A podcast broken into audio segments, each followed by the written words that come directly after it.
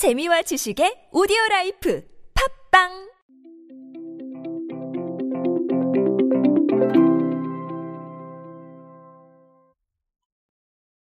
저는 요즘 강연을 나가면 습관처럼 여쭤보는 내용이 있습니다.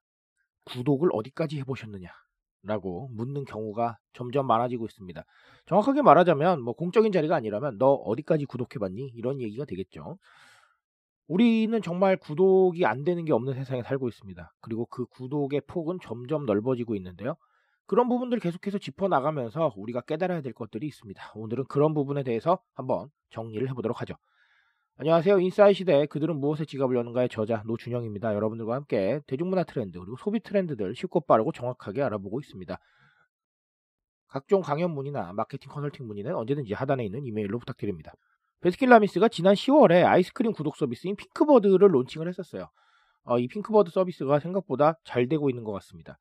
베스킨라빈스를 상징하는 핑크와 신제품을 남들보다 좀 더 빨리 get하는 early bird 그걸 결합을 해서 핑크버드라는 이름을 만들어냈는데 일단 구성은 이렇습니다. 다음 달에 판매될 신제품 아이스크림 그 이달의 맛이라고 하죠. 예, 이달의 맛을 미리 파인트 사이즈로 제공받는 신제품 구독팩 그리고 베스트셀러 아이스크림 7종 중 하나를 474ml의 용량으로 제공하는 레디팩 이렇게 구성이 되어 있습니다. 가격 같은 경우는 정가보다는 15% 정도 저렴해요. 그리고 배송을 받을 수 있다는 게 강점이죠. 그렇게 해서 받고 있는데 어쨌든 이달의 맛이니까 한 달에 한 번 이달의 맛을 볼 수 있다는 거 먼저 그것도 강점인 것 같고 아이스크림을 좋아하신다면 저렴한 가격에 편하게 받아볼 수 있으니까 상당히 메리트가 있는 것 같습니다. 그렇다면 구독을 선택하고 있는 이유는 무엇일까 생각을 해봐야겠죠. 간편한 건 소비자들은 가성비 그리고 편리함을 따질 거고요. 어떻습니까? 대부분의 구독 상품들이 내가 내는 돈보다는 더 많은 가치의 상품을 주거나 혹은 할인을 제공하죠. 가성비입니다. 기업 입장에서는 어떻죠? 대부분 배송받는 서비스죠. 물론 뭐 차주로 가셔야 되는 부분도 있지만 대부분 배송을 받고 있기 때문에 편합니다. 기업 입장에서는 어떻습니까? 이 불황의 시대에 이 불확실성의 시대에 고정 고객이 생기는 것이죠. 나쁘지 않습니다. 고정 고객을 바탕으로 새로운 가능성을 실험할 수도 있고 그리고 또 또 다른 행보를 기획할 수도 있죠. 그런 부분들이 있기 때문에 소비자와 기업 입장에서 둘 다 상당히 메리트가 있는 게 바로 이 구독입니다. 구독이 상징하고 있는 트렌드 코드는 두 가지 정도로 볼 수 있겠습니다. 첫 번째로 말씀드렸지만 가성비입니다. 가성비 왜 따져야 될까요? 단순히 돈이 없어서 아닙니다, 여러분.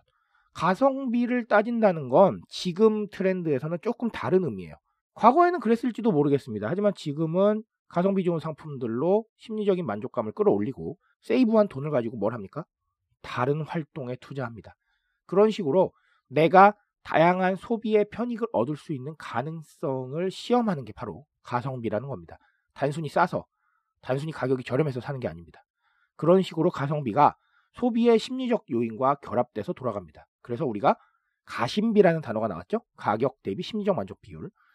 이 심리적 만족 비율이 최대한으로 끌어올려질 수 있을 때까지 우리는 소비의 재미를 멈추지 않을 겁니다. 그 재미를 위해서 가성비를 따지고 조금만 아낄 필요가 있다는 것이죠. 그게 바로 지금 트렌드가 상징하는 가성비 그리고 구독의 이유가 되겠습니다. 또 다른 하나는 편리함이에요. 원래는 아이스크림 사러 가셔야 됐죠. 하지만 지금은 구독하면 그냥 집 앞에 갖다 줍니다. 다른 구독도 마찬가지예요. 제가 최근에 소개드렸던 과자 구독이나 막걸리 구독도 집 앞에 갖다 줍니다. 그러니까 매우 편하죠. 언택트 시대에 어울리는 서비스라고 볼 수가 있어요. 물론 제가 초반에 말씀드렸지만 할인을 제공하는 경우에는 직접 가야 하는 경우도 물론 있습니다. 하지만 대부분의 구독이 배송 형태로 이루어지고 있기 때문에 이 배송을 사용하게 되면 방금도 말씀드렸지만 언택트 환경에 어울리는 것이고 두 번째는 내가 사러 가는 수고를 조금은 덜어주고 골라야 하는 수고도 조금은 덜어주죠. 그러니까 편리함을 느끼게 되는 겁니다. 그래서 편리미엄이다. 이렇게 보시면 될 것 같습니다. 앞으로 이 구독 어떻게 될까요? 저는 점점 더 늘어날 것이라고 생각을 합니다.